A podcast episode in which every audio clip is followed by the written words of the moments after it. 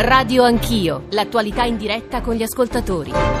Dicevamo all'inizio della trasmissione che ci sarebbe piaciuto ricominciare, insomma, riaprire la seconda parte di Radio Anch'io con le parole di voi ascoltatori, le vostre idee, le vostre posizioni, eh, i vostri ricordi eh, di una festa, di una celebrazione che anche a leggere quello che ci state scrivendo in parte resta eh, divisiva. Buongiorno, bentornati all'ascolto di Radio Anch'io. Oggi è il 25 aprile, festa della liberazione. Giorgio Zanchini al microfono, 335 699 29449. Che cosa ci state scrivendo? Ma adesso ascolteremo la vostra voce e i vostri WhatsApp audio. Eh, che cosa ci state scrivendo? Molti mh, mm, in qualche modo domandano e eh, sottostimano o stimano in maniera un po' liquidatoria, a mio avviso, il ruolo della resistenza nella liberazione del nostro, del nostro paese. Tanti altri eh, ricordano invece i propri genitori festeggiare e emozionarsi. Scrive ad esempio un'ascoltatrice poco fa il ricordo delle campane a festa che annunciavano la liberazione nel nostro, nel nostro paese, Sandrigo. Tutti dobbiamo eh, ricordare ed onorare. Molti eh, dicono di avere difficoltà a festeggiare perché è una festa eh, della quale ha preso possesso, diciamo, la eh, sinistra comunista sin dalle sue origini. A questo proposito, prima di sentire gli ascoltatori, mi permetto di leggervi un paio di passaggi di un'intervista, io l'ho definita definitiva, ma insomma eh, importante e molto puntuale al forse il massimo storico del fascismo del nostro paese, cioè Emilio Gentile, sul manifesto a proposito del ruolo della resistenza nella liberazione, eh, scrive eh, Gentile, anzi risponde a un'intervista a Marco Ventura, non fu la resistenza da sola a sconfiggere definitivamente il fascismo, Mai eh, ci sarebbe riuscita senza le forze alleate, ma il suo contributo fu importante e riconosciuto anche dagli alleati. Grazie al 25 aprile all'Italia è stato evitato il destino tragico della Germania e a proposito di una festa eh, che è eh, di unità e di divisione, Gentile risponde il giorno stesso dell'unità d'Italia. Questo è molto interessante. Il 17 marzo 1861 non è stato fatto un fattore di unità. Eh, neppure 150 anni dopo, nel 2011, le nostre feste nazionali non hanno fortuna nel creare consenso attorno all'istituzione, ma tutti se ne avvalgono per fare politica, dal 25 aprile al 2 giugno. Però senza quel 25 aprile non staremmo qui a discutere o a polemizzare sul significato del 25 aprile. I fatti vanno ricostruiti senza proporsi memorie condivise o altro. La storia a volte è spietata, a volte incoraggiante, ma è la storia. Non può servire all'uso contingente. Chi oggi contesta il 25 aprile lo può fare grazie al 25 25 aprile. Questo è il suo valore. Mi permetto, per chiudere, poi do la parola agli ascoltatori, di leggere poche righe di Amedeo Osti Guerrazzi sulla stampa. Da parte mia vorrei soltanto ricordare una frase attribuita a Vittorio Foa durante una discussione con il fascista Giorgio Pisanò. Se aveste vinto voi, io sarei ancora in galera. Abbiamo vinto noi e tu sei senatore della Repubblica. Cominciamo con i WhatsApp audio. È questa cosiddetta liberazione, e cioè questa spaventosa guerra civile, perché la guerra civile è il peggiorativo in assoluto della guerra, questa guerra civile che ci ha diviso e che ci divide ancora, è questa guerra il portato negativo del fascismo. È questo il danno più grave che ha fatto il fascismo all'Italia e sarebbe il caso di finire di considerarla una festa nazionale e di usarla come un'arma che divide e divide gli italiani in buoni e cattivi. Basta, è ora di pacificazione. Io volevo lasciarvi un ricordo di quel 25 aprile di tanti anni fa, durante il eh, periodo di detenzione che poi portò alla morte dell'onorevole Moro. Furono manifestazioni in tutta Italia. Io partecipai a una di queste. Era un corteo pieno di gente senza bandiere, senza niente, senza canti, uniti ancora una volta per ridare quel senso di democrazia e di libertà che l'Italia ha bisogno, oggi più di allora. Certo, sentire cantare Bella Ciao, al di là di tutto, mi fa sempre venire la pelle d'oca. Io comunque ho dentro nel mio cuore questa festa di 25 aprile che non è fatta di grigliate, di ponti e di altri, ma è fatta di un pensiero di libertà e di sacrificio e di morte di quelli che hanno lavorato e che hanno combattuto per noi. In effetti da troppi anni eh, la festa del 25 aprile non viene più riconosciuta universalmente come la festa della libertà, come ideale a seguito del superamento di un periodo di dittature e di repressione della libertà, ma viene vista più come una motivazione politica per andare contro al potere di turno, visto come illiberale. Sarebbe ora che qualcuno riproponesse i giusti valori e per fortuna il nostro Presidente della Repubblica lo sta facendo. Peccato che non lo stanno ascoltando. Ci sono altre tre voci, in questo caso in diretta, che vorremmo farvi ascoltare e poi sentiremo la voce di una storica, Alessandra Tarquini, poi della Presidente nazionale dell'AMPI, Carla Nespolo, che sono già collegate eh, con noi. Bianca da Napoli, buongiorno, credo che la sua sia una testimonianza, Bianca. Eh, sì, sì, sì, eh, però diciamo ce ne vuole, io sono anziana. Vabbè, eh, ci eh, no, io volevo dire che avevo dieci anni, facendo il conto che ho sentito che sono 70 anni. 4 anni, 74. Dove, mm. 74, eh. Allora io avevo dieci anni mm. e, e, e venni, abitavamo in via Martucci, non so se lei è No, vabbè, non si preoccupi. Non è di Napoli. No. Abitavamo in via Martucci e salimmo con la funicolare io e mia zia che aveva il marito eh, prigioniero in Germania, che era, lavorava, non so, mi pare che era Lanzaldo, non lo mm, so se mm. Lanzaldo stava là, io poi non mi ricordo. Non si preoccupi. Eh. È morta. E, diciamo, venimmo qui al Vomero in piazza Vanvitelli con la funicolare e in piazza Vanvitelli dove adesso c'è un, um, un ottico. Ah. Lei che eh, ricorda di quella giornata? Eh, eh, le, persone in faccia al muro erano state ammazzate dai tedeschi, ecco che insorsero, ecco perché vi ho chiamato. Questo fatto non è mai stato detto, almeno io non l'ho mai sentito parlare. Ah, ah. E, insorsero, diciamo, penso io, eh, io ero bambina. No. Mm. Eh, sì, non è mai stato detto, questi corpi col, col, viso che chi lo sa come l'avevano appesi. Io mi, ricordo, mi ricordo che spaventati, infatti poi tornammo subito giù noi, perché diciamo, rimanemmo colpiti di vedere que, queste persone morte. E Guardi, no, immagino signora Bianca che eh, gli storici che hanno ricostruito quelle giornate in tutte le varie città italiane, anche a Napoli, queste pagine, e eh, questi ricordi li abbiano poi ricostruiti, ma insomma non, non sono in grado adesso di, di dirlo io. Eh, io volevo salutare anche Roberto da Roma, ringraziando molto Bianca da Napoli. Roberto, buongiorno. Buongiorno. Ci dica. Buongiorno. Io sono modenese e ricordo eh, Luciano Pavarotti che sì. a sua volta aveva dieci anni nel 1945 sì. e ricordava come nel cortile della casa popolare dove abitava vide una madre separare un, due figli che si volevano uccidere, uno partigiano e uno repubblichino. Mm. Eh, la guerra civile non è mai stata ufficialmente conclusa, è strisciante e quindi si vorrebbe, secondo me, un presidente dotato di un grande carisma che trasformasse questa, la festa della liberazione in festa della riconciliazione. Questo dovrebbe essere un momento. Sì, ora non so, questa, lei, lei, lei, ha fatto un'affermazione che merita, a mio avviso, una riflessione. Magari la, la, gireremo ad Alessandra Tarquini, perché in realtà ci sono dei presidenti nella nostra storia che hanno cercato di fare anche questa operazione sulla base poi anche di un saggio che è stato citato in questa trasmissione, cioè il saggio di Claudio Pavone, eh, il cui titolo è proprio Guerra civile. E infine Paolo Chiappero, buongiorno, buongiorno da Torino. Buongiorno. A lei. Eh, io volevo portare mm, la testimonianza anche mm, della fattiva, forse il punto di partenza della prima resistenza al, al nuovo regime fascista, quello della Repubblica Sociale Italiana, perché perché l'8 settembre 1943 quasi 800.000 soldati italiani catturati dai tedeschi si rifiutarono di entrare nella Repubblica Sociale Italiana e per questo vennero condannati ai lager e ai lavori forzati. Eh, è un gesto poco conosciuto, ma probabilmente forse è il primo consapevole gesto di resistenza. Mm, lei ne ha scritto, se non sbaglio, no?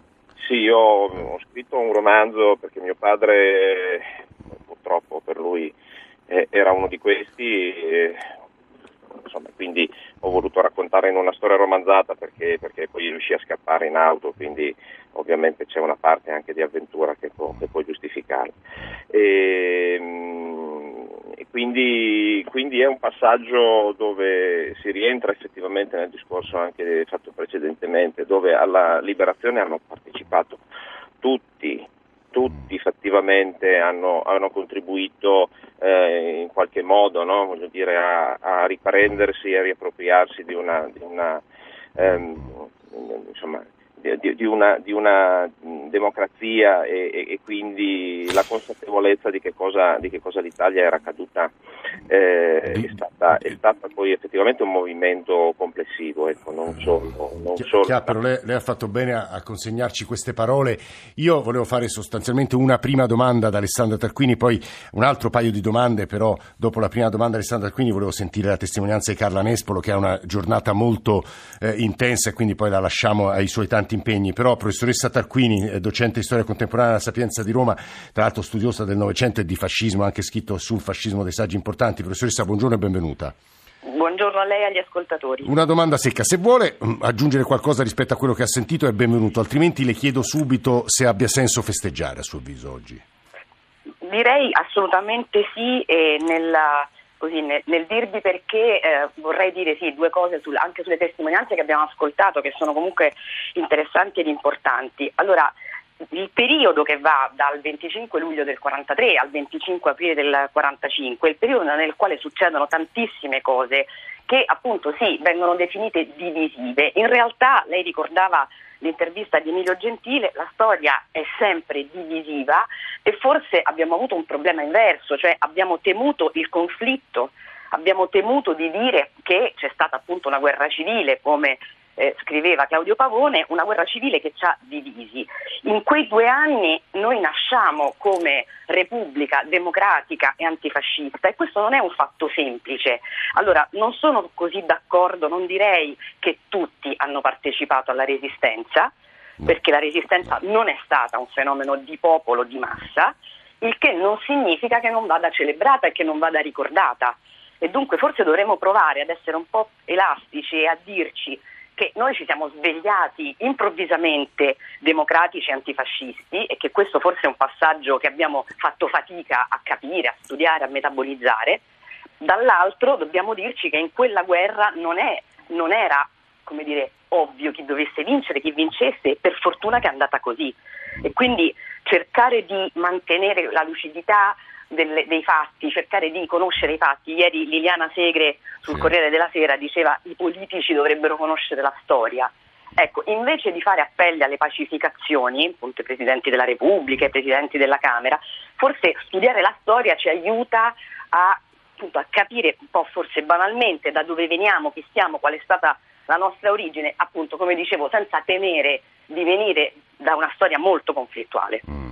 Alessandra Terquini che sta parlando, Marta ci ha appena scritto sono figlia e nipote di antifascisti e partigiani, uno di loro gappista a Milano aiutava gli ebrei a fuggire prima da un sacerdote e poi in Svizzera, è stato successivamente, fi- successivamente finito a Fossoli e poi a Mauthausen e da qui è, è tornato. Tutti i miei familiari erano o socialisti o comunisti, avevano un altissimo senso dello Stato, li ringrazio ancora oggi per il loro esempio e sì, è per loro se oggi sono orgogliosa di non appartenere alla maggioranza ignorante e indifferente all'umanità che ci circonda. Carla Nespolo, buongiorno, benvenuta. Buongiorno a voi. Presidente nazionale dell'AMPI, eh, figlia di partigiani, eh, oggi pomeriggio parlerà sul palco milanese. Che giornata è per lei oggi? È un po' più dolorosa, meno partecipata degli anni scorsi o no? Ma io condivido quello che dicevano alcuni ascoltatori e lei stesso e la professoressa Darquini. È una, giornata, è una giornata di festa, perché è, festa, è una festa nazionale. Eh, non dimentichiamo che c'è qualcuno qualche anno fa che ha cercato di cancellarla non ci sono riusciti. Oggi il tentativo è un altro, quello di sminuirla, di dire ma è, un, è uno scontro tra fazioni ideologiche opposte, no è stata è la giornata da cui derivano tutte le altre. Il 2 giugno deriva dal 25 aprile, voglio dire, no? È la nascita della Repubblica, la Costituzione. Eh, guardi, lei ha citato quella frase di Vittorio Fo che mi piace tantissimo, sì, rispondendola a, a, Pisa, no? Mm. Tra l'altro io eh, ho un'età che ho avuto l'occasione anche di ascoltarla direttamente. Eh. Pensiamo cosa sarebbe l'Italia e l'Europa se avesse vinto Hitler, se avesse vinto il fascismo, eccetera. Poi è vero, è una giornata che celebra una festa di popolo perché la resistenza, quella dei partigiani, quella in armi, eh, non, è, non, sarebbe stata possibile se non ci fosse stata la partecipazione di, di, una parte importante del popolo. Poi io penso che noi quando pensiamo a questa giornata dobbiamo pensare a tutto il ventennio precedente, non solo ai venti mesi della resistenza gli spugnizi eh, di Napoli che partecipano alle quattro giornate, come gli operai che nel 43-44 eh, ed erano un milione e mezzo, eh.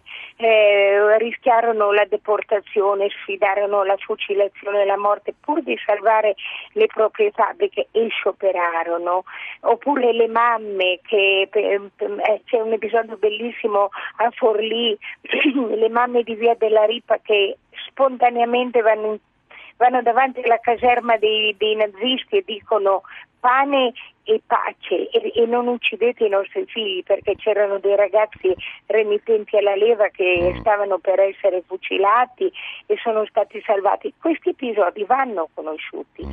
perché sì, c'è una resistenza in armi e quella a cui dobbiamo tutto, anche ai mm. partigiani e alle partigiane ancora viventi e che vanno rispettati, ma nello stesso tempo va ricordato il sostegno eh, popolare e va anche ricordato che per vent'anni del fascismo e c'è stata una resistenza, quella dei, che abbiamo visto dalle condanne dei tribunali speciali. Sì. Eh, avete, vi ricordate la lettera di Pertini che dice mia mamma ha chiesto la grazia per me, ma io non la voglio.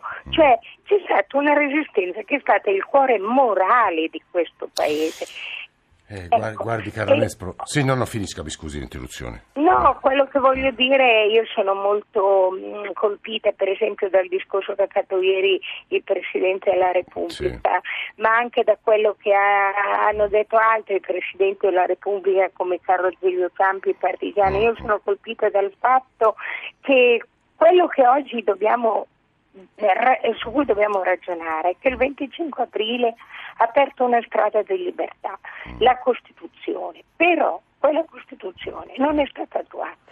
Però in tanta parte del mondo c'è ancora la guerra, però nel nostro paese c'è il razzismo. Eh, quello, allora, guardi Canespa, è interessante quello che ci sta dicendo perché si sovrappone a un altro passaggio di quell'intervista che ho citato a Emilio Gentile che dice esattamente questo. Noi l'antifascismo oggi sopravvive eh, nella Costituzione e nella Repubblica, eh, non bisogna eh, realizzare tutti i principi fondamentali della Costituzione e sono parole che a mio avviso si giustappongono a quelle che lei ha appena, ha appena citato. Ci ha, eh, devo dire, quasi dato una, una piccola lezione e, e, un invito a studiare bene la storia, ma anche a capire quello che è accaduto il 25 aprile nei vent'anni precedenti. Carla Nespolo, che come vi dicevo questo pomeriggio parlerà sul palco di Milano, è la Presidente nazionale del, dell'AMPI. Sono parole eh, che in, risuonano anche, e lo dico perché sto leggendo i messaggi degli ascoltatori mentre voi parlate, mi riferisco agli ospiti ma anche agli ascoltatori, risuonano anche in chi ci sta scrivendo, in chi ricorda, in chi critica, in chi ha memorie e storie familiari diverse da quelle che stiamo ascoltando. Ora, la scelta di Laura Cristina Paola Ferrari, che è la sindaca eh, di Lentate sul Seveso, è una scelta che in questi giorni molto ha fatto discutere, perché se non sbaglio, sindaca, lei ha scelto di proibire cortei e discorsi. In realtà dietro questa decisione c'è anche un fatto che è successo lo scorso anno. Sindaca, buongiorno. Sindaca, ci sente? La sindaca Ferrari, come vi dicevo, eh, ha scelto di eh, eh, ricordare, ecco, celebrare, ma non so nemmeno quale sia il verbo più preciso, il 25 aprile in un modo apolitico e apartitico, perché lo scorso anno è stato un momento di eh, divisione, eh, legato anche molto alla politica contingente, eh, però eh, obiettivamente la sua scelta di proibire cortei e discorsi sta facendo molto discutere. Eh, non è collegata con noi, la stiamo chiamando perché eh, vorremmo sentire un po' la, le ragioni di questa sua scelta, però quello che abbiamo ascoltato da Carla Nespolo mi permette di tornare da Alessandra Tarquini, storica, eh, per tornare su un elemento. Lei diceva, anzi prima di tornare da Alessandra Tarquini, eh, Sindaca Ferrari, buongiorno, l'abbiamo recuperata. Sì, buongiorno, buongiorno, sì. grazie per avermi invitato. No, lei ha scelto di proibire cortei e discorsi, perché? No, allora la parola proibire non appartiene al mio modo di essere e non, appartiene soprattutto a quello che è successo qui elencato in questi giorni. Noi come amministrazione, ovviamente io in prima persona, abbiamo deciso di festeggiare in modo diverso una data che, come abbiamo sempre detto, è fondamentale per la nostra storia. Quindi anziché la, la, l'organizzazione tradizionale che prevedeva cortei, la presenza della banda, dell'associazione delle scuole e dell'AMPI, abbiamo deciso di eh, deporre la corona di alloro in onore dei caduti e di celebrare in questo modo più, diciamo così, eh, è anche sbagliato dire limitato, più tranquillo rispetto al solito un evento che per noi, ripeto, è fondamentale. Perché però, se non sbaglio, lei ha usato parole come apolitica e apartitica? Sì, perché c'è un motivo. Guardi, l'anno scorso era il, mio primo, il nostro primo 25 aprile e avevamo invitato in modo eh, appunto nostro spontaneo un rappresentante dell'Ampia a parlare di, resi- di resistenza, di liberazione di 25 aprile. Noi ci aspettavamo che lo facesse ricordando la storia, ricordando quello che è capitato. Purtroppo, purtroppo in realtà il rappresentante dell'AMP invitato, che tra l'altro era un'ex senatrice del PD, è arrivata e ha fatto di fatto un comizio politico, perché al di là delle singole parole usate, il concetto fondamentale era comunque sia un diciamo così, una visione politica non solamente degli eventi di allora, ma anche degli eventi E quindi è, è questo, questo sta alla base della sua scelta di quest'anno, Sindaca? No, non è la base, eh. è stato un elemento che sicuramente mi ha fatto riflettere un mm. anno fa. E mi sono chiesta, ma perché ognuno deve politicizzare o comunque deve portare dalla propria parte una data che invece deve essere di tutti? Mm-hmm. E così abbiamo deciso, pur nel rispetto sì. massimo di quello che è il significato della festa, anzi appunto per esaltare il significato della festa abbiamo deciso di fare una cerimonia. No, Sindaca, il punto, il punto, è molto chiaro. Il, e mi permette tra l'altro di rivolgere un'ultima domanda a, a, ad Alessandra Tarquini, eh, storica. Eh, dobbiamo essere pratici, forse è inevitabile Tarquini eh, che accada quello che, che denuncia la sindaca e che in parte è stato denunciato anche nella trasmissione, professoressa. Direi proprio di sì, anche se eh, vorrei dire sulle parole di Carla Nespolo vorrei dire sì. qualcosa. È vero, Pertini ricordava Pertini e ricordava i tanti episodi che riguardano persone famose, persone non famose, eh, la storia di quei due anni, la storia degli italiani che si trovano fra la fine di un regime totalitario e la fine della guerra. Non sono d'accordo sul fatto che, appunto, lo ripeto, che la resistenza sia stata un fenomeno di massa. Dire questo vuol dire, eh, dire cambiare le proporzioni della storia. Parliamo allora, di 200.000 uomini, se non sbaglio. Ecco, noi stiamo parlando di 200.000 persone sì, e facciamo benissimo a ricordare i gesti, le scelte di quelli che finirono in carcere. Abbiamo parlato di Pertini, potremmo nominarne tanti sì. che sono dovuti fuggire e che mm, in un paese che dal 1926 vieta la libertà di stampa, il pluralismo, eccetera. Dunque facciamo benissimo ad avere chiaro il senso, il significato, lo sforzo di queste persone, senza trasformare eh, eh, no, la realtà in ciò che non è. E quindi immaginiamo un fenomeno popolare e diciamo che se non ci fosse stato il consenso degli italiani non ci sarebbe stata la resistenza, ma questo non è, non è vero, nel senso che gli italiani fino a un minuto prima erano fascisti e forse sperarono nella fine della guerra, non tanto quindi nella vittoria appunto dell'antifascismo. L'antifascismo organizzato è una, è una realtà tarda è un regime totalitario, fa il suo lavoro e dunque... Sì, no, no, no. Guardate le parole, le parole di Alessandra Tarquini, eh, brutalmente chiudo questa parte di Radio Anch'io perché sentite la nostra, la nostra sigla di chiusura, però sono soprattutto un invito a studiare la storia, se posso permettermi questa considerazione e devo dire che molti ascoltatori stanno lamentando adesso, tra l'altro molti insegnanti ci stanno scrivendo eh, la scarsa sconoscenza di quel periodo storico, di quello che è accaduto da parte delle più giovani generazioni. Ora questo non può essere un discorso nostalgico sul modo in cui si studia studiava la storia ieri, ma insomma semplicemente un invito a leggersi un po' di libri o anche delle ricostruzioni della pubblicistica dei giornali su quel periodo storico, è ciò che possiamo e dobbiamo fare, soprattutto in un giorno come questo, il 25 aprile. Grazie a Tarquini, Nespolo e Ferrari, GR1 e poi parliamo di Libia.